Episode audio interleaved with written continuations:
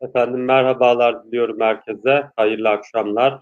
Eee, malum içerisinde bulunduğumuz salgın şartlarından dolayı yıllardır devam ettiğimiz, eee, SETA seminerlerini biz de yeni hale, yeni duruma adapte edip, eee, uygulamaya koyduk ve web üzerinden bu seminerleri yapıyoruz.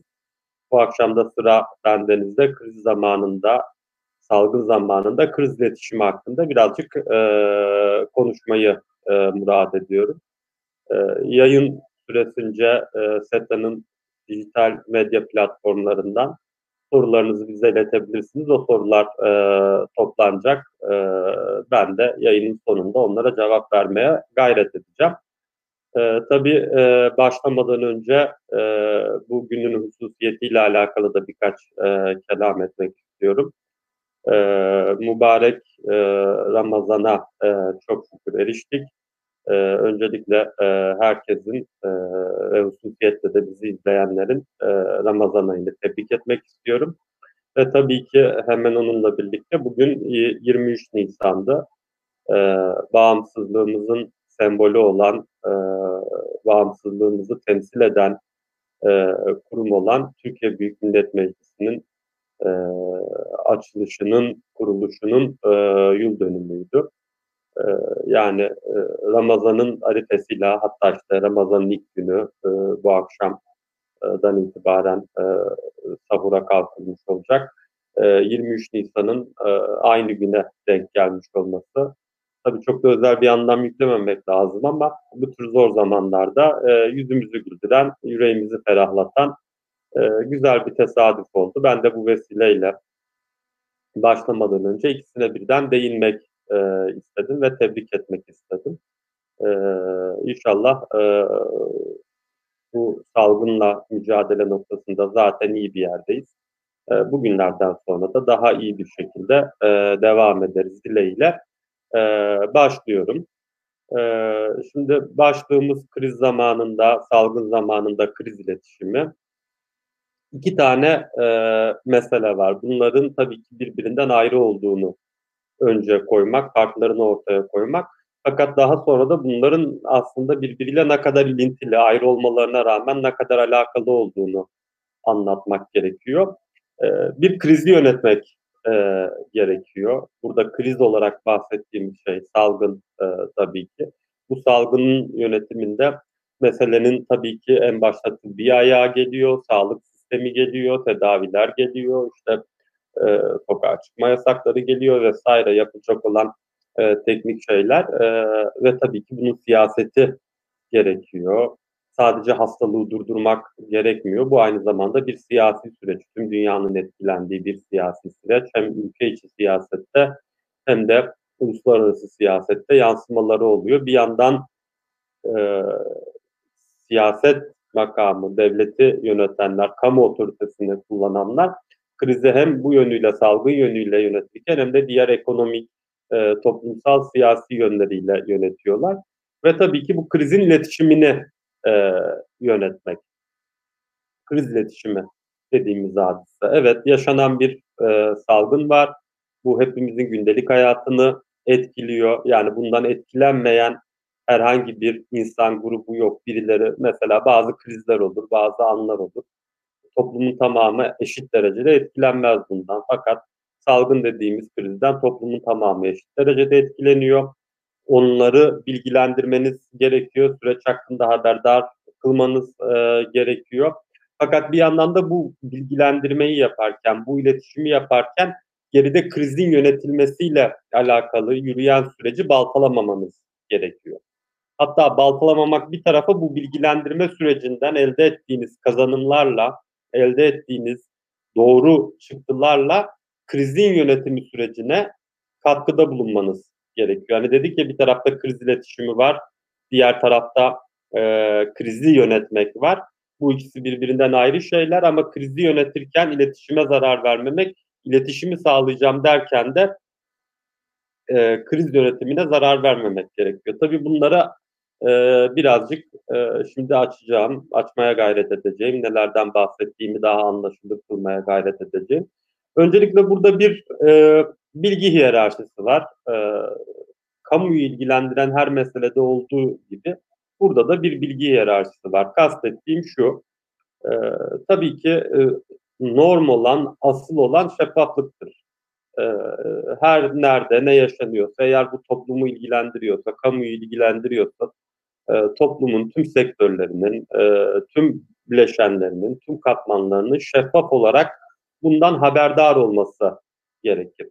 Demek istediğim şu, eğer ortada bir salgın hastalık varsa, bu salgın hastalıkla ilgili verileri toplumla, e, toplumun tüm katmanlarının anlayabileceği, erişebileceği bir şekilde paylaşmanız gerekiyor. Bu asıl kaidedir.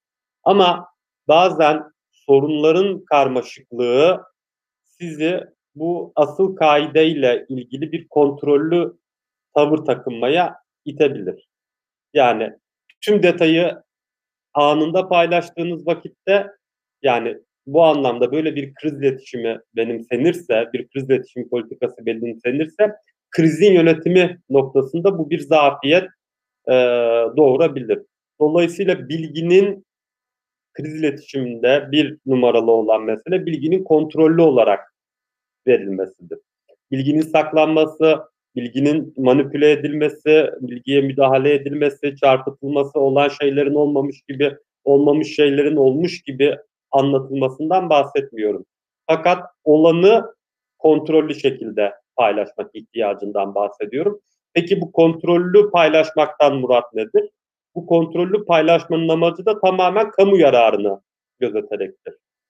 Yani örneğin işte e, şu bilgiyi verirsem e, benim e, siyasi kariyerime, işte e, partime, hükümetime, şuna buna zararlı olur motivasyonuyla bir kontrol değil, bu bilgiyi kriz sürecinin bu aşamasında paylaşırsam topluma zararlı olur e, motivasyonuyla bir kontrollü iletişim sağlanır.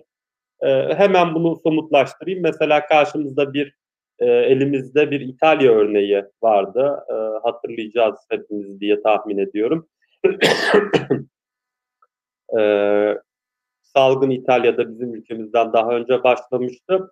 Ve e, İtalya'da hükümet yetkilileri salgının gidişatı ile ilgili bir toplantı yaptılar ve muhtemelen toplantıdan sonra e, belli bölgelerde bir tam karantina, sokağa çıkma yasağı ve şehirler arası ulaşımın sınırlandırıldığı bir karar alacaklardı. Böylece e, vakaların yoğun olduğu bölgelerden daha seyrek olduğu bölgelere taşınmasını engelleyeceklerdi. Bu haber e, toplantı devam ederken, bu kararın alınacağı toplantı devam ederken e, kamuoyuyla bilerek ya da bilmeyerek paylaşıldığı için ortaya büyük bir e, krizin yönetimi anlamında felaket e, çıktı. Çünkü o karantina altına alınacak ya da işte ülkenin diğer bölgeleriyle e, ulaşımı e, kısıtlanacak olan e, şehirlerde, bölgelerde yaşayan insanlar 3-4 saat içerisinde yasak gelmeden İtalya'nın her tarafına gidebilmek için yollara,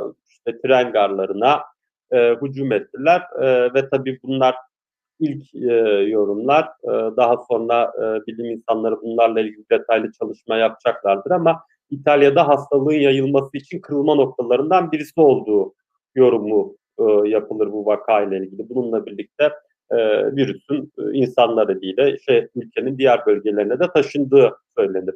İşte burada mesela bakın bir kriz iletişimi e, sıkıntısı göze çarpıyor veya bahsettiğim o işte kontrollü bilgilendirme meselesi e, dikkatimizi çekiyor. Eğer bu bilgi 3-4 saat daha muhafaza edilebilseydi e, sokağa çıkma yasağı ya da ek tedbirler alındıktan sonra kamuoyuyla bu bilgi paylaşılabilseydi insanlar evde kalacaktı. O şehirleri terk etmeyeceklerdi. Ülkenin başka yerlerine gitmeyeceklerdi. Ülkenin başka yerlerine de gitmedikleri için hastalığı başka bölgelere götürmeyeceklerdi. Burada bir kontrol sağlaşım yani aslında siz e, bu yasağın geleceğini insanlar önceden duyurmayarak şeffaflık noktasında bir kontrol sağlamış oluyorsunuz. Yüzde yüz şeffaflık ilkesine riayet etmemiş oluyorsunuz ama bunlar riayet etmezken ki motivasyonunuz tabloyu olduğundan daha iyi göstermek, e, kendinize bir e, siyasi avantaj sağlamak değil, hastalığın ülkenin diğer bölgelerine yayılmasını e, engellemek. Mesela buna benzer bir vakayı biz Türkiye'de de e, yaşadık.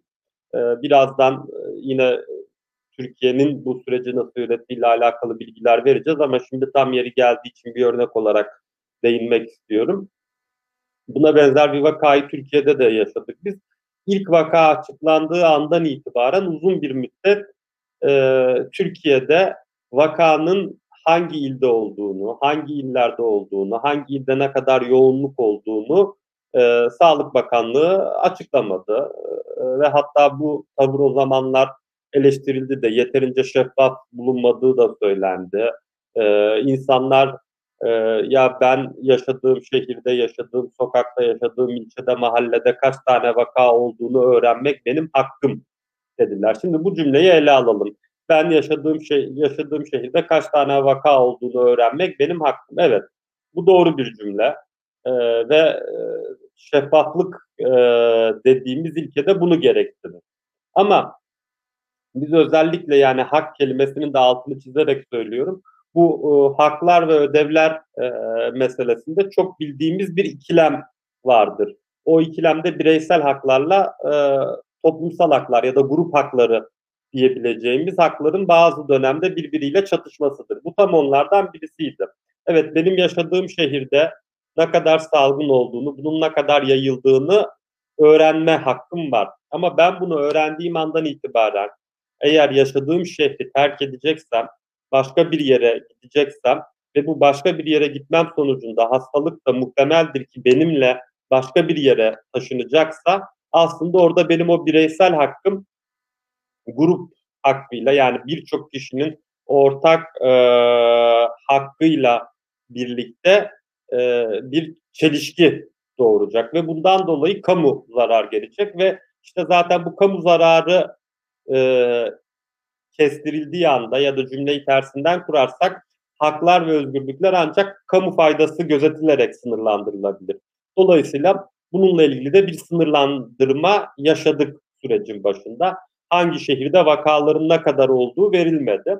E, hatırlayınız e, Sağlık Bakanlığı, e, Sağlık Bakanı'nın bizzat yaptığı bilgilendirme toplantılarından birisiydi. Bir bilim kurulundan e, toplantısından sonra ilk defa tüm şehirlerde ne kadar vakanın olduğu, o yoğunluğu verirken işte vakaların çoğunluğunun İstanbul'da olduğunu verirken bir cümle kurdu. Dedi ki şimdiye kadar, bugüne kadar hiç vaka görülmemiş şehirlerimiz vardı. Dolayısıyla bu bilgiyi paylaşmadık. Ama şimdi artık her şehirde bir vaka, en az bir vaka görüldüğü için artık bu bilgiyi paylaşabiliyoruz dedi. Nitekim bu bilgi detaylandıkça, arttıkça peşine şehirler arası dolaşım kısıtlamaları e, geldi. Bahsettiğim bilgi hiyerarşisi bu türden bir e, bilgi hiyerarşisi. Yani bir keyfi olarak değil ya da işte durum kötü gidiyor, bunu topluma söylemeyelim, bundan toplumu gizleyelim ve dolayısıyla krizi iyi yönetiyormuş gözükelim amacıyla değil. Ama gerçekten kriz yönetiminde hayati ise, kaçınılmaz ise bu anlamda bir bilgi hiyerarşisi kurulabilir ve iletişim, kriz iletişimi kontrollü olarak sağlanabilir. Tablonun tamamı her an aktarılmayabilir. Fakat alınan tedbirlere dönük olarak tablonun tamamı e, aktarılabilir. Şu soru tabii ki geçerli bir soru, e, ortada olan bir soru. Yani buna kim karar veriyor? Hangi bilgiyi paylaşmanın kamunun yararına olduğunu, salgını ve genel olarak krizi daha iyi yönetebilmemiz için hangi bilgiyi kontrollü paylaşmanın, hangisini tamamen paylaşmanın e, ölçütü nedir, buna kim karar veriyor dediğinizde bunun bir cevabı yok. Yani bu zaten e, siyaset biliminin de, temel haklar mevzusunun da, iletişiminin de kesiştiği yerde en can alıcı bir sorudur. Sadece bu krizin sorusu değildir. Burada bu faydayın sağlanıp sağlanmadığını zaten o siyasi süreç içerisinde genel olarak kamuoyu değerlendirecektir bireysel kararlar noktasında seçmenler değerlendirecektir ve bu e, şeffaflığı hangi aşamada ne kadar sağladığına dönük olarak e, kamu otoritesini kullanan e, kişilerin başarılı ya da başarısız olduğuna e, karar verecektir. Kendi siyaset davranışını ona göre benimseyebilecektir. Mesela işte hala Türkiye'nin bir şeyi var, e, tercihi var. Yani resmi kanallardan bilgilendirmelere baktığınızda hala e, mahalle ve sokak bilgileri yani sizin yaşadığınız mahallede, sizin yaşadığınız sokakta ne kadar vaka olduğu sayısal bilgiler verilmiyor. Bir Türkiye haritasını açıyorsunuz orada bir yoğunluk e, görebiliyorsunuz. E, dolayısıyla yaşadığınız şehirde durum gözüküyor ya da işte Sağlık Bakanlığı'nın e, devreye almış olduğu bir e, aplikasyon, bir uygulama var. O uygulamayı açtığınızda yoğun bölgedeyseniz e, size uyarı veriyor ya da yoğun bölgeye gidiyorsanız size uyarı veriyor ama orada net rakamları yani şu an ben oturduğum yerde, sokağımda, caddemde, evimde, binamda kaç tane vaka olduğuyla ilgili net rakamları şu an bilmiyorum. Tabii ki bunlar e, kamu otoritesinin elinde olan e, vakalar. Ama şu an kamu otoritesi bu vakaları bilim, bu verilerin bilinmesinin o e, iletişimi bu yönde e, fazla bilgi paylaşmanın krizi yönetmek noktasında sıkıntı doğuracağını e, düşünüyor. Bu bir siyasi karardır. Bu siyasi kararı bu şekilde alıyor ve bu nedenle bu vakaları bizimle paylaşmıyor. Belki yarın paylaşıyor e, durumuna gelecek. Mesela şu an vaka sayılarında bir artış var. E, belki bazı bölgeler daha e, somut ve gözle görülür bir şekilde pardon vaka sayılarında bir azalış var. Bazı bölgeler belki daha somut ve gözle görülebilir bir şekilde e, az vakaya, bazıları da çok vakaya sahip olduğu için bu bilgiyi verip bizim de e, yaşadığımız semtte, yaşadığımız mahallede ya da yaşadığımız şehirde bu şekilde hareket etmemizi isteyecektir. Ve tahmin ediyorum ki e, bu bilgiyi verdikten sonra da bununla ilgili de çeşitli tedbirler e, konulacaktır. Yani e, ilçe bazlı ya da mahalle bazlı bilgiler e, kamuoyuyla paylaşılmaya başladıktan sonra ilçe bazlı, mahalle bazlı tedbirler gelecektir. Çünkü zaten o tedbirlere ihtiyaç duyulduğu için ya da alınacak o tedbirlerle e, salgın kontrol edilebileceği için o bilgiler de kamuoyuyla e, paylaşılacaktır e, diye düşünüyorum. E, bu arada bir soru da e, geldi. Onları da e, hani soruyu soran arkadaşımız için, e, izleyicimiz için söylüyorum.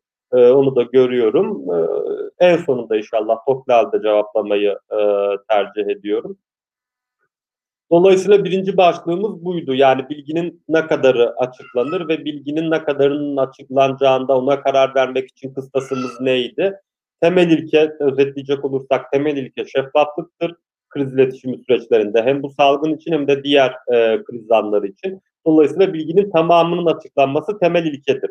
Fakat krizin yönetiminin gerektirdiği koşullarda bilginin bir kısmının açıklanması, bazı detayların ilan edilmesi konusunda bir kontrol sağlayabilir kamu otoritesi. İşte bu kontrolün sağlanmadığı noktasında, sağlanmazsa neler olabileceği noktasında kötü örnek e, karşımızda e, İtalya'da yaşadığımız ve muhtemelen dünyanın başka yerlerinde de yaşadığımız hatta belki bizim ülkemizde de yaşadığımız ama şu an farkında olmadığımız kötü vakalar vardır.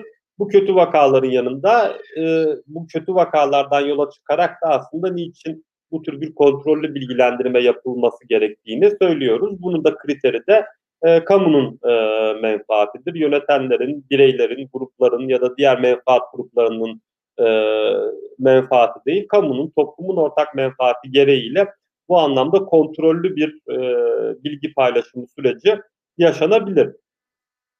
İlk soru buydu. Ha, hangi bilgi, ne zaman, ne kadar e, paylaşılacak e, kısmı. Ve kriz iletişimi dediğimizde bu tür e, anlarda e, bir başka e, meselede aslında kötü bilgiyle mücadele etmektir.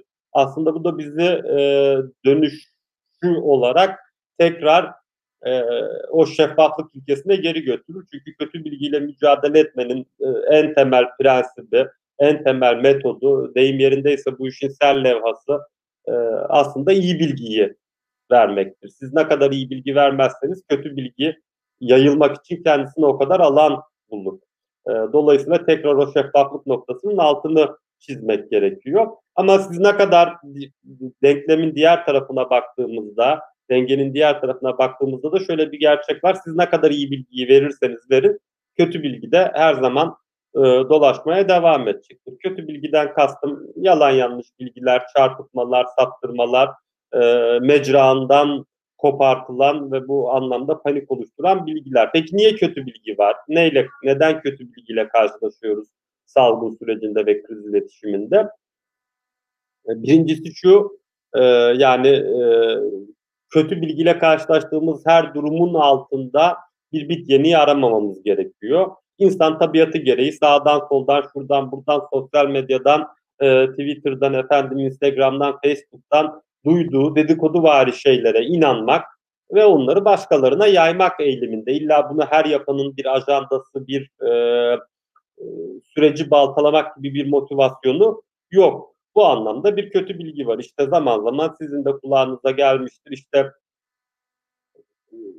WhatsApp gruplarında ses mesajları dolaşıyor. Bunu başlatan kişi organize bir e, şeyle, çabayla bunu başlatsa bile sizin de yakın çevrenizde gördüğünüz aslında hiçbir art niyeti olmayan bir sürü insan da buna inanıp ya doğruysa diye kendisi inandığı gibi bir başkasına da gönderebiliyor bunu. Bu da o ya doğruysa diye ona inanıp ona gönderebiliyor. Bu şekilde e, ekstra kötücül bir motivasyonu olmadan kötü bilgi de yayılabiliyor. Ama bunun yanında bir diğer e, yayılma meselesi de e, kötü bilginin e, kötücül bir motivasyonu olan yani kasıtlı olarak yayılan kötü bilgiden bahsediyoruz. Şunu unutmayalım hem bu salgın için hem de diğer kriz e, noktaları için e, yani e, kompartımanlara ayrılmış birbiriyle iletişimi olmayan bir dünyada yaşamıyoruz. Yani bugün bir e, sağlık alanında bir salgın, bir krizle mücadele ediyorsak e, bunun siyasi ayağı da var. Ülkeler bir taraftan e, birbirlerine yardımcı olmaya gayret ediyorlar ki yani bunun sayısı çok az işte Türkiye bu anlamda ön plana e, çıkıyor. E, ya da en azından yardımcı olmaya gayret etmeseler bile söylem olarak birlik mesajları, dayanışma mesajları e, veriyorlar. E, fakat diğer taraftan da aslında birbirlerinin e, kriz yönetimini ve birbirlerinin salgınla mücadelesini e, baltalamak e, için çabalar içerisindeler. Ya da birazcık daha yumuşatırsak söyleyelim, e, bir ülke bir diğerinin aslında başarısız bir e, salgınla mücadele süreci geçirmesini, bu anlamda başarısız bir kriz yönetimi geçirmesinden memnun oluyor. Çünkü bunlar tıbbi süreçler olduğu kadar dediğim gibi siyasi ve ekonomik süreçler. E, neden memnun oluyor?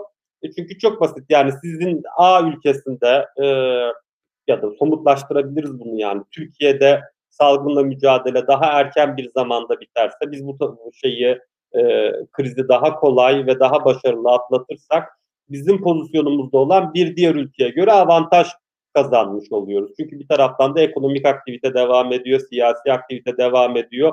Dolayısıyla bu ekonomik aktivite hala krizle boğuşan diğer ülkelerdense bizim ülkemize geliyor. Dolayısıyla hala krizle boğuşan diğer ülkeler de e, rakip ülkelerin, bu anlamda rakip ülkelerin e, sorunsuzca çok kolay bu şekilde bu süreci atlatmasını istemiyor. Bunun bir tarafını siz alıp komplo teorilerine kadar götürebilirsiniz. Benim iddia ettiğim o değil ama bundan şüphelenilebilir yani. Kasıtlı olarak hastalığı yaymak ister mi ülkeler birbirlerinin arasında? Dediğim gibi bunun bir tarafını alıp oraya götürürsünüz. Ee, bunun doğru ya da yanlış olduğunu kimse kanıtlayamaz, ispatlayamaz ama bir durum tespiti yaparsak bu komplo teorilerine sapmadan yani e, muhakememiz mantığımızın bizi götürdüğü yer orasıdır. Yani şöyle düşünün dünyada her yerde salgının bitmesini e, fakat bir ülkede A ülkesinde kalmasını o ülkenin vatandaşları ister mi? Tabii ki istemez. Ya da yine o ülkenin vatandaşları dünyada her yerde salgın biterken kendi devam ederken kendi ülkelerinde bitmesini isterler mi? İsterler. Çünkü salgın devam ediyorsa diğer ülkelerde hayat normalleşmeyecek, ekonomik aktivite e, devam etmeyecek demektir. Siz hayatı normalleştirebilir, ekonomik aktiviteye devam ederseniz bu süreçten avantajlı çıkarsınız. Yani işin özeti e, ülkeler siyasi, bu ülkeler de olabilir, e, ülke içindeki gruplar da olabilir. Siyasi sahiplerle salgınla mücadeleyi akamete uğratmak için, duraksatmak için, o kadar da başarılı olmaması için bu anlamda kötü bilgi yayabilirler. Diyeceksiniz ki yani hocam kötü bilginin yayılmasıyla hastalığın yayılması arasında bir e, bağlantı var mı? Tabii ki var. Çünkü bu hastalığın tabiatı, bugün içinde yaşadığımız salgının tabiatı böyle çok çok e, geleneksel unsurlara e, yaslandığımız bir mücadele var. Yani ne kadar toplumsal dayanışmanızı ayakta tutarsanız, ne kadar kurallara riayet etmek konusunda do, toplumu motive ederseniz, buna işte community response diyor şeyler, e, batılılar, batı lisanında İngilizce'de bu şekilde geçiyor. Yani devletin aldığı tedbirlere topluluk, community ne kadar karşılık verirse, karşılık vermekten kasıt riayet etmektir. O kadar başarılı oluyorsunuz. Dolayısıyla burada bir kötü bilgi çıkarsa, siz toplumla kamu otoritesi arasındaki ilişkiyi zedelerseniz bu community response dediğimiz toplumun e, alınan tedbirlere verdiği tepkiler konusunda bir gerileme yaşanacaktır. E, bu gerileme yaşandığında da salgınla mücadele noktasında bir gerileme yaşanacaktır. E, salgınla mücadele noktasında bir gerileme yaşandığında hayatı normale döndürmek ve ekonomik aktiviteyi başlatmak noktasında bir dezavantaj ortaya çıkacaktır.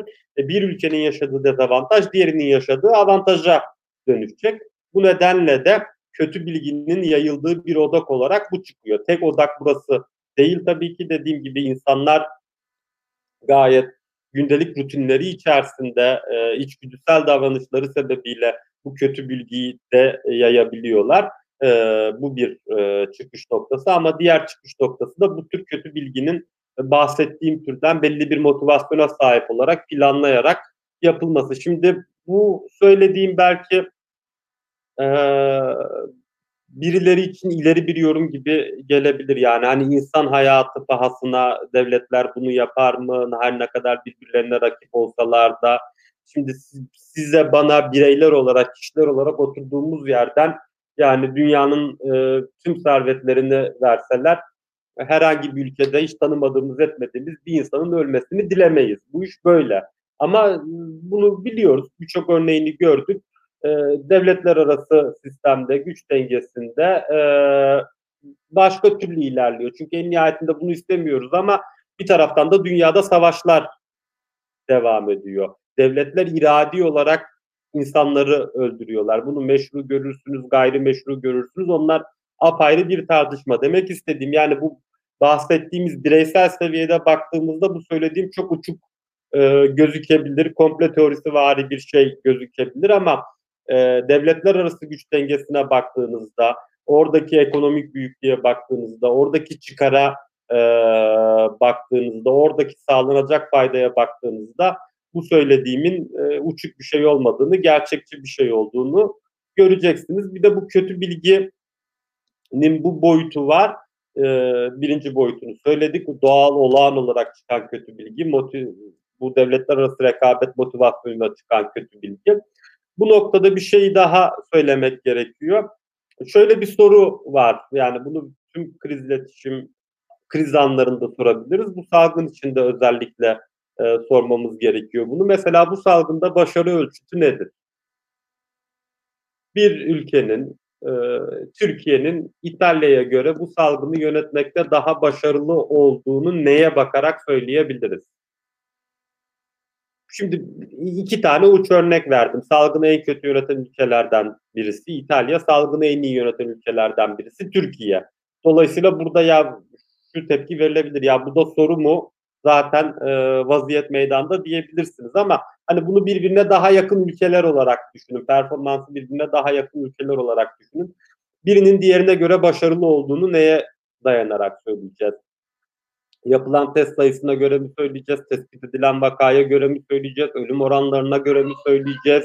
E, nüfusa göre mi söyleyeceğiz bunu? Burada bir standartsızlık var karşımızda. Niye? Çünkü mesela e, bunu ölüm oranlarına göre söyleyebilirsiniz ama çok test yapıyorsanız e, ölüm oranlarınız test yani eğer ölüm oranını test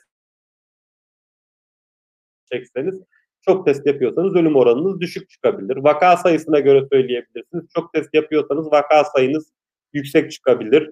Çünkü biliyoruz ki e, bu hastalık işte uzmanların asemptomatik dediği yani semptomları belirtileri göstermeden de yaşanabiliyor. Yani şöyle düşünün bugün Türkiye'de 3200 tane o civardaydı yanlış hatırlamıyorsam yayından önce baktım. Vaka var 40 bin tane test var. Yani emin olun test sayısını 150 bine çıkarsaydık bugünkü vaka sayımız 3200'den çok yüksek e, çıkacaktı. Ve düne göre iyi bir seyrimiz var derken düne göre kötü bir seyrimiz var diyecektik. O zaman diyoruz ki ölüm oranlarına bakalım. Yani e, vefat eden kişiyi vakayı oranlayalım diyoruz. E, ama orada da şu var, ölüm sayısı ya da oranına baktığımızda toplumların nüfusunu devreye almak gerekiyor.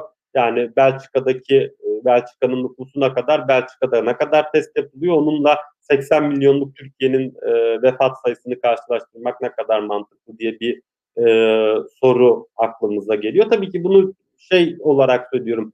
Tıbbi istatistikçiler hem tıpla hem istatistikle ilgilenenler bunların metotlarını, algoritmalarını geliştirdiler. Daha da geliştirecekler. Bu türden bir mukayese muhakkak e, yapacaklar. Bunun içerisine sağlık altyapısını da koyacaklar, nüfusun yaş dağılımı da koyacaklar vesaire. Ama anlatmaya çalıştığım şey eğer bir uzman değilseniz ki toplumun geneli uzman değildir. Uzmanların sayısı azdır. Bu her yerde hem bunu şey için söylemiyorum. Toplumun geneli cahil falan değil. Cahil demek için söylemiyorum. Çünkü zaten toplumun genelinin istatistik uzmanına olmasına gerek yok. Olsaydı çok saçma bir şey olurdu. Bu Türkiye'de de böyledir. Dünyanın başka yerlerinde de böyledir. Dolayısıyla uzman değilseniz ki toplumun geneli uzman değildir. Bu başarı algısı, başarısızlık algısı çok kolay manipüle edilebilir şeylerdir. Bu manipülasyonun sonucunda eğer çok başarılıyız atmosferi ortaya çıkarsa o community response dediğimiz şey toplumun alınan tedbirlere cevap verme, salgınla mücadele noktasında sorumluluklarını yerine getirme oranı artar.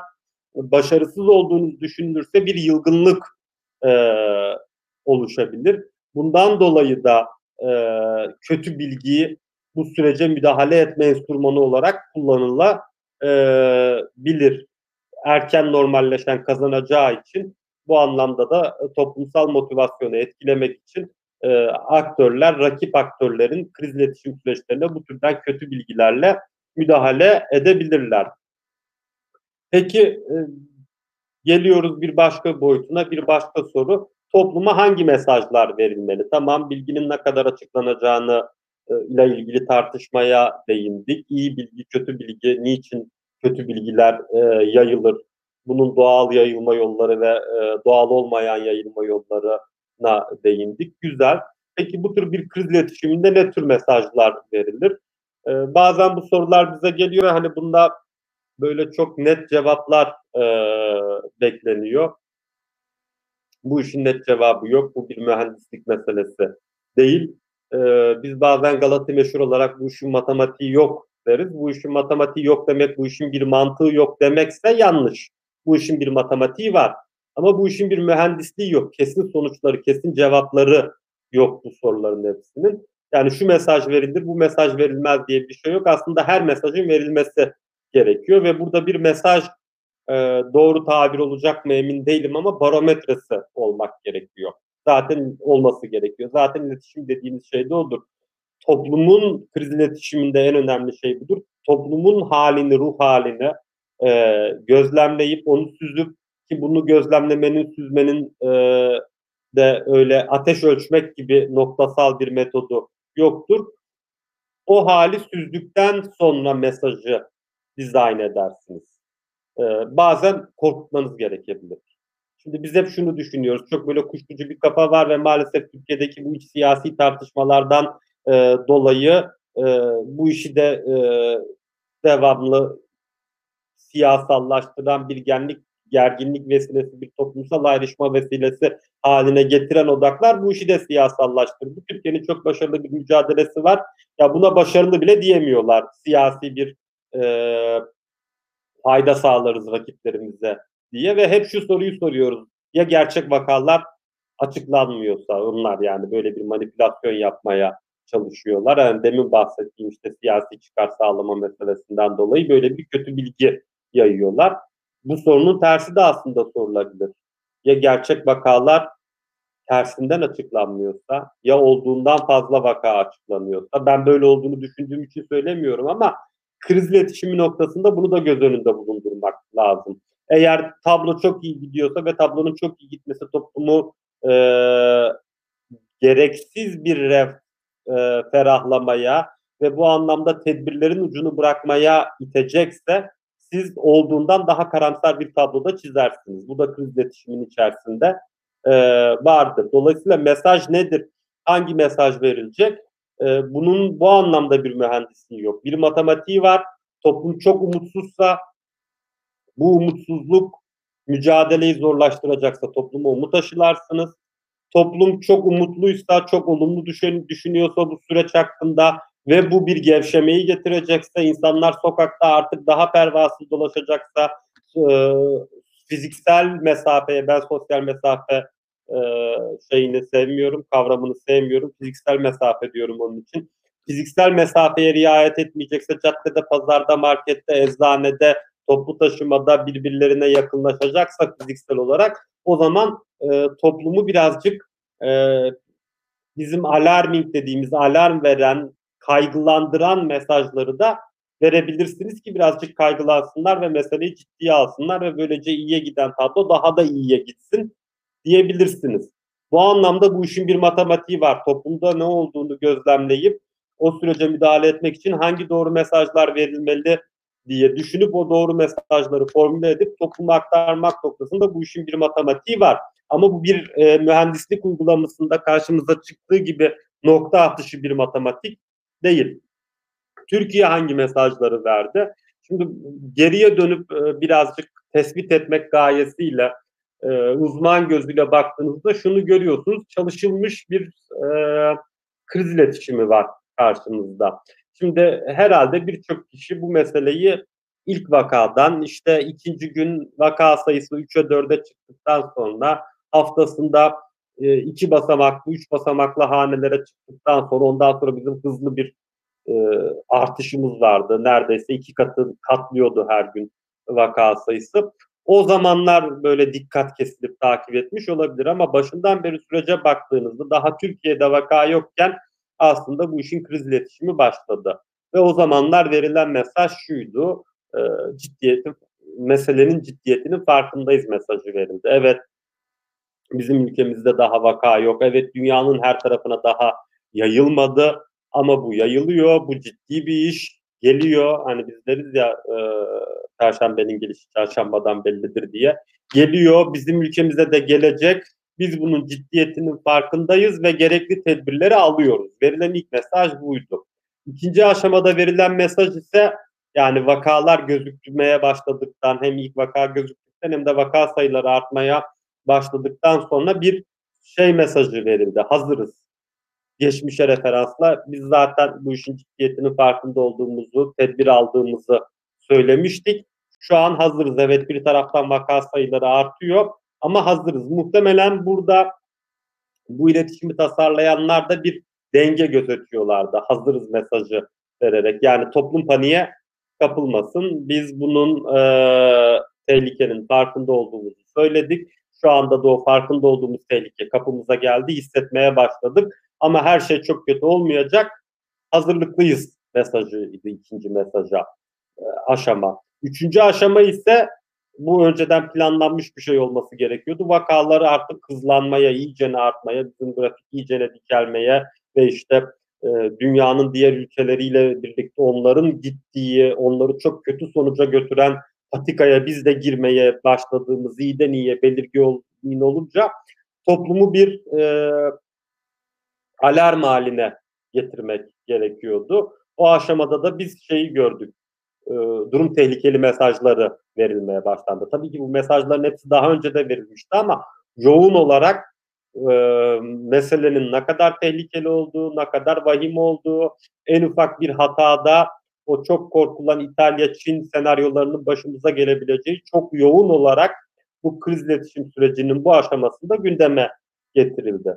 Daha sonra stabilizasyon başladıktan sonra umuttan bahsedilmeye başlandı. Yani bir 15 gün meselemiz vardı. Bir yandan da çok fazla kendi gözlemlediğim stratejiyi de e, hani bir vakaymış gibi söylemek istemiyorum. Belki ben gözlemleme hatası da yapmış olabilirim burada. Ama ben yine de hani izleyicilerimiz muhakkak derler ki dinleyen söyleyenden arif olsa gerektir. Benden daha ariftir izleyicilerimiz ve ben hatalı bir tespit yaptıysam da onlar kendi süzgeçlerinden geçirirler bunu. Ama o tehlikeli aşamadan sonra bir yani tehlikenin ne kadar büyük olduğunun anlatıldığı aşamadan sonra hemen bir umut söylemi devreye girdi. Çünkü devamlı tehlikeyi pompalayamazsınız topluma. Tehlikeyi, tehlike olduğunu anlatmaktaki kastınız toplumun meselenin ciddiyetini anlamasıdır. Ama bu mesaja devam ettirirseniz artık mesele ciddiyeti anlamaktan öteye geçer bir karamsarlığa dönüşür. Onun için de umut. Ve bu umut e, umut pompalamayı, umut içeren mesajları sürekli devam ettirirseniz bu da rehaveti beraberinde getirir. Onun için o umut mesajı da bir müddet sonra başarıya endekslendi. Yaptık, başardık. O umut günlerinde mesela hatırlayın hep bir 15 gün zikrediliyordu. Evet şu an yükseliyoruz ama 15 gün önümüzdeki 15 gün çok kritik. Buna devam edersek bunu kontrol edebileceğiz diye. Sonra nihayetinde o 15 günlerin 15 gün birkaç sefer zikredildi. O 15 günlerin sonuna geldiğimizde ise başarı hissi. Yani gerilimi bir yere kadar ya zaten vaka geriliyor, e, salgın yükseliyor. Bu anlamda sahici bir gerilim var. Siz de iletişimde üst üste koyarak koyarak gerilimi bir yere getiriyorsunuz. Sizin gerilimi yükselttiğiniz yerde vaka gerilimi de gerçek gerilim de yükselmiş oluyor. Ama ondan sonra insanlara bir hedef ve bir başarı sunmanız lazım. Devamlı bu çizgide tutamazsınız. Ondan sonra hem ondan sonra yapmanız gereken şey motivasyonu arttırmak fakat dikkati de devam ettirmektir. Bu da başarı mesajıyla olur.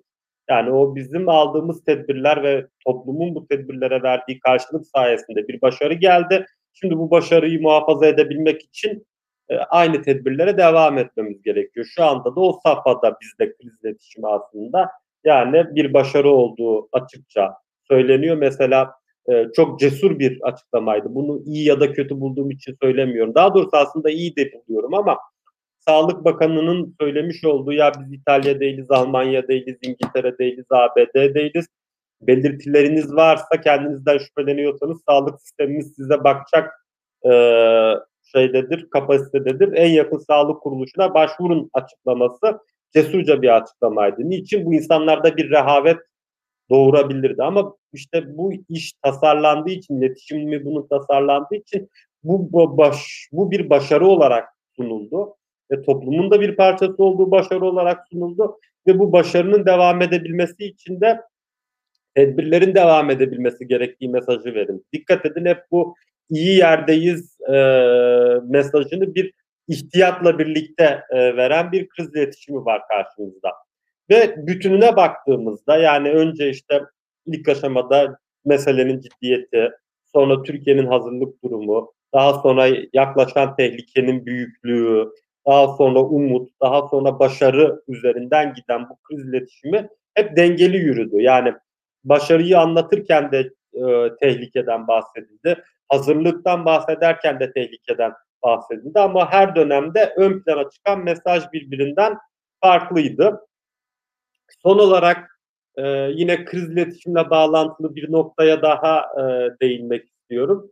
E, bu da dijital teknolojiler e, meselesi. Yani bu salgınla mücadelede şimdiye kadar hep kriz iletişiminden bahsettik. Salgın iletişim boyutunu bahsettik ama iletişim bir de salgının kendisiyle alakalı. Bunu işte Çin örneğinde gördüğümüz bir şey. Dijital teknolojilerden faydalanarak salgının yayılımını durdurma. Nasıl ya? Dijital olarak virüs öldürmekten bahsetmiyoruz ama insanlar üzerinde sağlanan kontrolden bahsediyoruz. İşte o aplikasyonlar, e, e, Çin'de WeChat üzerinden yapılan e, çok büyük bir sistem. Yani şu an anlatmak e, biraz vakit alabilir ama bu hem bu WeChat dediğimiz şey hem bir mesajlaşma aplikasyonu hem konum servisleri açık nerede olduğunuzu gösteriyor. Hem tüm harcamalarınızı bunun üzerinden e, yapıyorsunuz ve herkes de bu açık olunca dolayısıyla e, bu veri madenciliğiyle sizin e, ne yaptığınız, ne ettiğiniz, kiminle temas ettiğiniz, geçmişe dönük olarak hastalık sahibi olup olmadığınız, riskli grupta olup olmadığınız belirleniyor. E, ve bunun üzerinden de bir karantina süreci başlıyor. Bu aslında baktığınızda yeni bir tartışma gibi e, duruyor. Çünkü işin içerisinde dijital teknolojiler var, şu var, bu var ama aslında bu kadim bir ikilem. Neden bahsediyorum? Bizim artık böyle söylerken bile ya klişeye düşmekten korktuğumuz bir özgürlük ve güvenlik meselesi vardır. Yani e, güvenliği sağlamak tedbirlerini aldıkça özgürlüğü kısıtlarsınız. E, özgürlüklerin üstündeki, önündeki engelleri kaldırdıkça da güvenlik zafiyeti verme riski taşırsınız. Bu salgın noktasında dijital teknolojilerden faydalanmak tam olarak bu. Yani bunu kullanırsınız, bunu kullanırsanız yani tabii ki böyle bir teknolojik altyapınız varsa bunu kullanırsanız başarı elde edersiniz ama insanların e, özgürlüklerini kısıtlamış e, olursunuz. Evinde kendi halinde oturan ve hiçbir hastalık belirtisi göstermeyen birisinin kapısının e, güvenlik güçleri tarafından çalınıp siz 3 gün önce şey yapmıştınız e, elimizdeki dijital izlerinize göre e, hasta olan birisiyle bir metreden daha yakın bir ortamda bulunmuşsunuz. Dolayısıyla siz potansiyel bir e, salgın taşıyıcısısınız. Dolayısıyla biz sizi karantinaya alıyoruz derseniz insanların özgürlüğünü kısıtlamış olursunuz. Ama güvenliği yani bu örnekte sağlığı e, devam ettirmiş olursunuz. Böyle bir ikilem e, var. Bunun kesinlikle bir e, optimum noktası yok, doğru noktası yok. Bunu ülkeler e, kendi pratiklerine göre yapıyorlar. Hem teknolojik kapasitelerine göre yapıyorlar hem de siyasi pratiklerine göre e, yapıyorlar. Burada sorumuz e, şeyin e, bu hangi dijital teknolojinin ne zaman kullanılacağı meselesidir. Bunun da ölçüsü şu olmalı bence çok subjektif bir ölçüden bahsediyorum. Yani e, dijital kapasite olmalı ama bu her zaman aktif olarak kullanılmamalı. Yani e, WeChat e, ve bunun üzerinden yapılan dijital denetim Çin'de bugün ortaya çıkmış bir şey değil. Yıllardır uygulanan bir şey. Ama normal zamanlarda böyle bir dijital teknolojiyi kullanarak yapılan bir denetimin faydalı olduğunu düşünmüyorum. O işte o, o güvenlik özgürlük dengesinde ideyi lüzumsuz bir şekilde güvenliğe doğru kaydırmak olur ve sizi o, otoriter bir toplum haline e, getirir. Buna gerek yok. Zaten Çin öyle bir yer. E, bunu çok net biliyoruz. Yani salgından önce de kullanıyordu bunu. Ama bu teknolojik altyapıya sahip olmak, dijital teknolojiler noktasında altyapıya sahip olmak ve bu sahip olunan altyapıyı kriz anlarında e, kullanmak e, ki işte mesela Türkiye'nin yaptığı bu e, Sağlık Bakanlığı'nın ortaya koyduğu aplikasyon gibi o tabii ki yeterli değil ama işte bu da kapasite meselesi. Hani muhakkak bu salgından sonra işler normale döndüğünde e, gündemin birinci sırasında yer alacak bir şey olacaktır. E, bu kapasitenin geliştirilmesi, teknolojik kapasitenin geliştirilmesi. Burada adil ve faydalı bir e, dijital teknoloji kullanımı, bu kapasitenin geliştirilmesi, bunun mümkün olması fakat kriz anları haricinde bunun kullanılmaması olur. Yani şunu demek istiyorum. Eylül'de, Ekim'de, Kasım'da bir ikinci dalgadan bahsediliyor ya felaket senaryosu çok olacağını düşünmüyorum. Olmamasını da temenni ediyorum. Ama bu ikinci dalga geldiğinde o zamana kadar eğer biz ve dünyadaki diğer ülkeler bu dijital teknoloji noktasındaki kapasitelerini geliştirirlerse ve ikinci dalganın en başından itibaren bu kapasiteyi kullanarak dijital izler takip edilirse ikinci dalgayı yönetmek daha kolay olabilir. Karantina tedbirleri daha rahat alınabilir ve bu süreç daha rahat denetlenebilir. Ve sonra ikinci dalgada eğer olursa bittikten sonra var olan bu kapasite kullanılmaktan vazgeçirilirse, durdurulursa yani mesela işte bu, bu aplikasyon telefonumuzda olabilir ama hem biz bireysel kullanıcılar olarak bunun erişimini kısıtlayabiliriz hem de devlet bu aplikasyonu kullanarak kamu bu aplikasyonu kullanarak bilgi toplamayı durdurursa burada da adil bir kullanım metodu e, bulunmuş olabilir e, diye ben toparlıyorum şimdi. Sorularımız var. E, ben önüme geldiği sırayla okuyorum. Onlara da cevap e, vermeye gayret edeyim. Hocam ülkemizde duyurulan ilk sokağa çıkma yasağındaki bilgi kontrolünü değerlendirebilir misiniz? Ee, bu, bu süreçte istemeyeceğimiz noktalardan birisiydi. Belli ki orada bir e, şey yapılamadı. E, yerinde bir meselenin arka planında ne oldu? Sağlık İçişleri Bakanlığı bunu ne zaman duyurmayı planlıyordu? Bu sızdı mı? İyi bir zamanlama mıydı? Kötü bir zamanlama mıydı? Yani çok o siyasi tartışmalara girmek istemiyorum. Çekindiğimden değil. Konu başlığımız o değil. Mecrağından sapmasın ama soğukkanlı bir yorum yaparsak şunu söylememiz lazım. Bu istenmeyen bir durumdu. Yani orada bir şeylerin yolunda gitmediği meydanda ve yolunda gitmeyen şeyde iletişim noktasında olduğu da e, meydanda. E, çeşitli seçenekler vardı. Bu kriz, bu sokağa çıkma yasağını çok önceden duyurabilirdiniz. E, çok önceden duyurup bir yoğunluk ve panik hali olmayacağını umut ederdiniz. Ama olup olmayacağı ile ilgili bir garantimiz yok elimizde. Bunu mesela başladığı anda durdurabilirdiniz, duyurabilirdiniz. Yani 0000'ı gösterdiğinde ey ahali sokağa çıkma yasağı başlamıştır diye son dakika olarak duyurabilirdiniz. Böyle duyurarak bir kriz olmayacağını e, umut ederdiniz ama çok erken duyurmak ya da son dakikada duyurmak noktasında da bunu ancak umut ederdiniz. Olup olmayacağını birazcık denemeden bilemezdiniz. Belli ki bizde ya bilinçli olarak ya da bir yerde kontrol kaybedildiği için bu sokağa çıkma yasağından 2-3 saat önce duyuruldu. Ve bunun iyi bir strateji olmadığı ortaya çıktı. Peki ne sağladı bu bize? Yani bu bir kriz anıdır, kriz yönetimidir.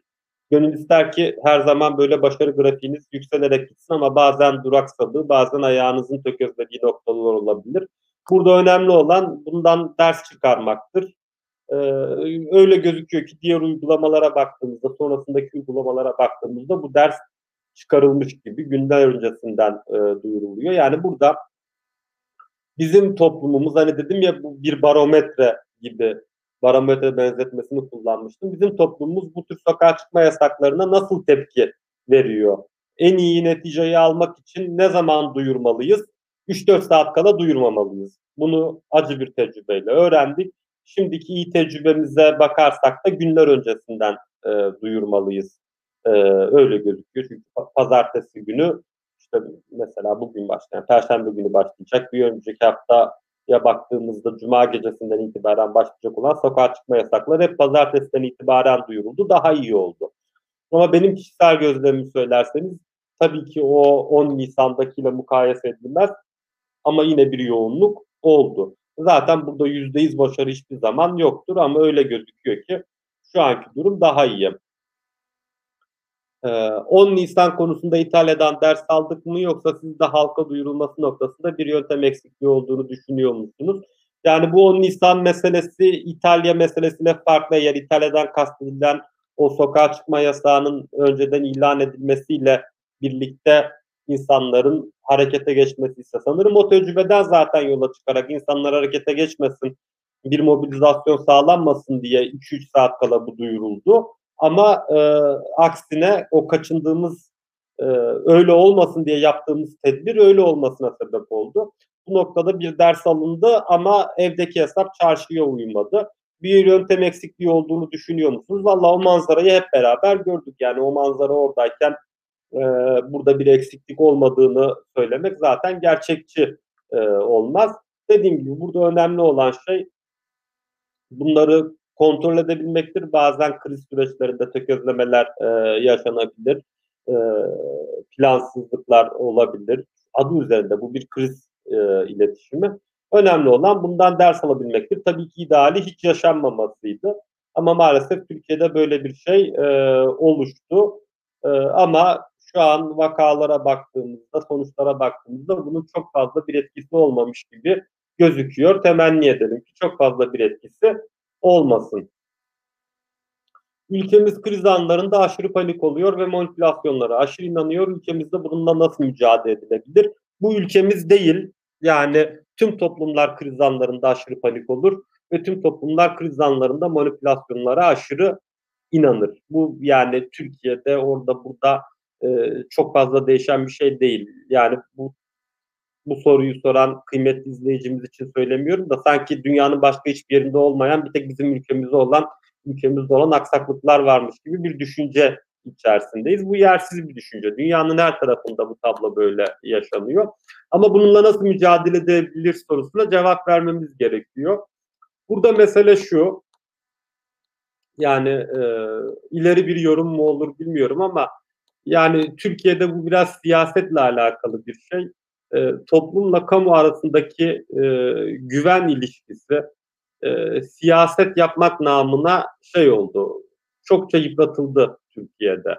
Yani işte biz bugün vaka sayıları açıklanandan fazla mı diyoruz ama Yani hatırlatıp tat kaçırmak istemem ama bundan birkaç ay önce işte İdlib'de e, askerlerimizi şehit verdiğimizde 33 e, askerimizi şehit vermişiz. Birileri kalktı dedi 250 asker şehit verdik, 200 asker şehit verdik. Ya da işte memlekette deprem oluyor ya ölü sayısı depremdeki kaybımız açıklanandan çok daha e, fazla diye birileri siyaset namına siyaset yapmak için bu yalanları devamlı dolaşıma sokuyor. E bunlar da dolaşıma sokulunca zaman içerisinde bu toplumun bir kesimi için güven duygusunu erozyona uğratıyor.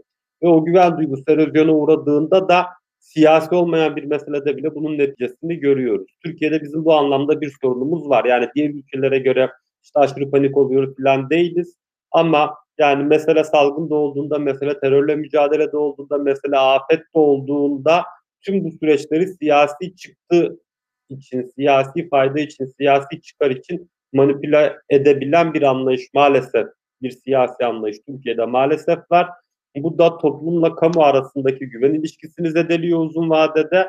E, yani çünkü birileri kalkıyor diyor ki devamlı devlet yalan söylüyor, devlet yalan söylüyor, devlet yalan söylüyor.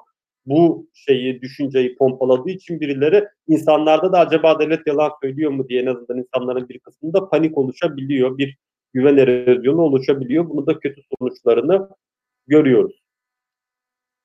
Burada da ne yapabiliriz? Burada temenniden başka bir şey gelmez elimizden. İnşallah bu kötü siyaset, e, yalan üzerine kurulu olan bu siyasetten vazgeçilirse, bunun ortamı imkanı kalmazsa Türkiye'de sadece siyasi alanda değil, bu tür kriz iletişim noktalarında da bunun şeylerini göreceğiz. Yani şeye kadar gider bu yani 15 Temmuz'da bile yani işte o gece e, darbeye direnen sivil vatandaşlardan, darbeye direnen askerlerden, polisten, kolluk kuvvetlerinden ne kadar şehit olduğu, e, darbecilerden kaç kişinin öldürüldüğüyle alakalı rakamlar yayınlandı. E, gidin bakın işte devlet şehit sayısını saklıyor diyen e, bahsettiğimiz o siyaset tarzı, o siyaset anlayışı. O geceyle ilgili de işte yok harp okulu öğrencileri öldürüldü, yok köprüden birileri atıldı, e, şöyle oldu, böyle oldu. Bunun evveliyatına kadar işte Gezi'de Toma'yla çocuk ezildi. Daha evveliyatında Adnan Menderes harp okulu öğrencilerini kıyma makinesinden geçirdi falan diye. Böyle bir siyasi gelenek var yani Türkiye'de. Bu da sadece bunun yaydığı güven erozyonu da e, bu yalan siyaseti geleneği de maalesef siyasette kalmıyor. Bu tür gördüğümüz e, kriz anlarında da belirleyici e, etkili, belirleyici demeyelim de etkili olabiliyor. Bizim böyle bir spesifik sorunumuz var. Yoksa bu kötü iletişim ya da manipülasyon sorunu Türkiye'ye mahsus bir sorun değil. Hocam günümüzdeki iletişim araçlarının yaygınlığı ve hızlılığı göz önüne alınırsa bilgiyi kontrol edebilmenin geçmiş yönelik avantajları ve dezavantajları nelerdir? Yani işte sanırım konuşmanın başından beri söylediklerim buna birazcık cevap mahiyetinde oluyor.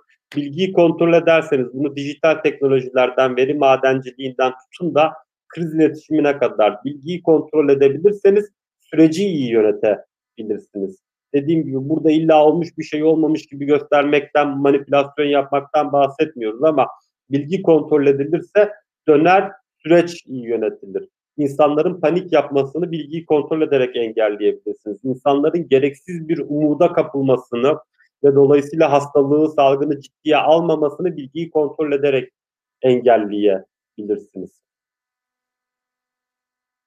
Farklı ülkelerin kriz iletişimlerini kıyasladığınızda hükümetlerin iletişim tarzları ve siyasi ideolojileri arasında bir bağ kurmak mümkün mü? Tabii ki mümkün. Bunun en belirgin noktası o bahsettiğim dijital teknolojiler kısmı. Ee, Çin gibi otoriter bir toplumsanız bu dijital teknolojilerden çok daha fazla faydalanıyor olursunuz. Ee, insanların dijital izlerini toplarsınız. Gün gün e, her ferdin nerede bulunduğun verisini e, elde edebilirsiniz. Bunun için hem teknolojik altyapınız vardır hem de sizi bunu yapmaktan alıkoyacak bir siyasi atmosfer yoktur e, ortamda. Güvenlik tedbirlerini arttırabilirsiniz e, çünkü o toplumlar özgür toplumlar değil. Ama işte bunun bir bedeli var.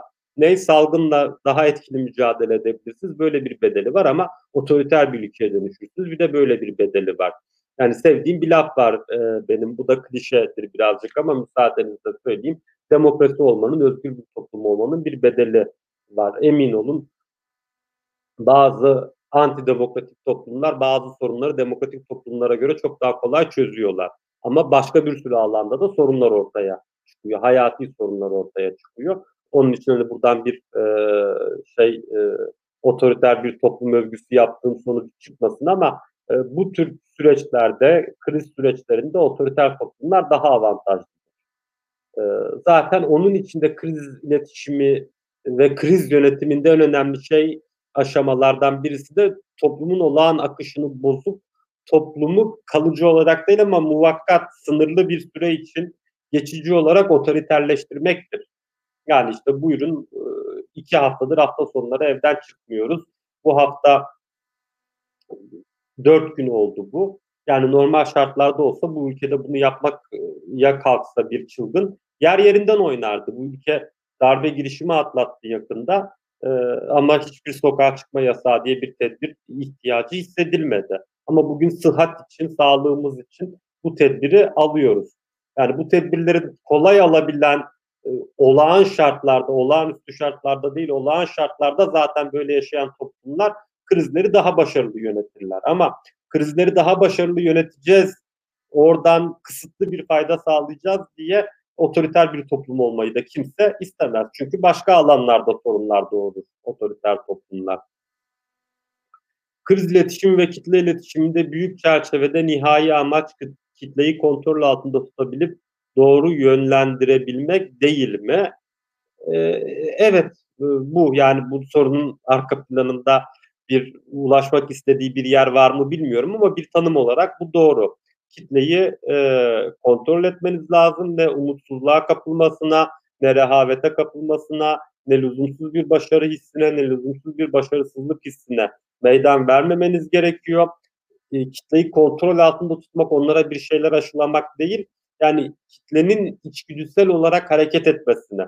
İçgüdüsel olarak kitle hareket etmeye başlarsa ne yapar? Market yağmalar.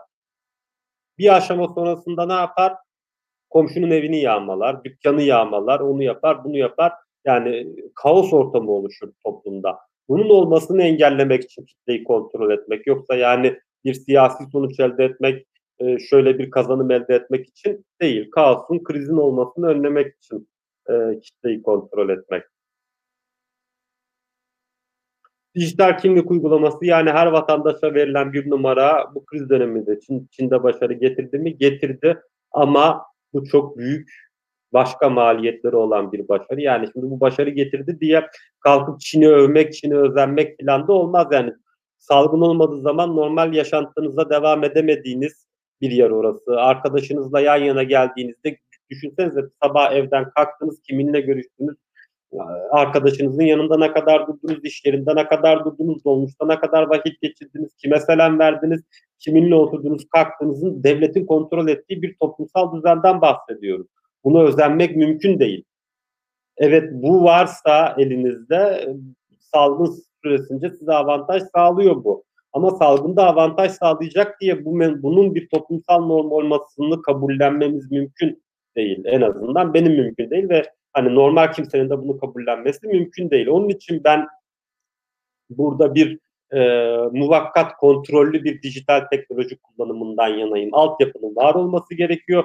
Bu altyapının kriz anlarında aktive edilmesi, hayata geçmesi gerekiyor ve kriz anı bittikten sonra da deaktive edilmesi gerekiyor. Yani şunu düşünün keşke e, o teknolojiyi kullanabilseydi Türkiye ve ilk vakayla birlikte o teknolojiyi kullanmaya başlasaydı ve işte yarın bir gün inşallah çok uzamaz 3-5 günü birkaç hafta sonra salgını kontrol altına aldık dediğimizde de o teknolojiyi kullanmayı bırakabilseydi.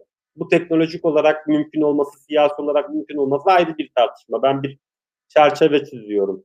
Dolayısıyla yani bu dijital kimlik, bu çipler, şunlar bunlar e, bir yönüyle fayda sağlayan ama diğer yönüyle de e, hayatı e, çekilmez hale getiren, e, özgür düşünceyi, hürriyeti kısıtlayan insanları robotlaştıran uygulamalar. Bir alanda fayda sağlıyor diye bunları faydalı e, uygulamalar, teknolojiler olarak değerlendirmememiz gerekiyor. Aslında kadim bir sorun yani teknolojinin yanında bir etiğinin oluşması gerekiyor.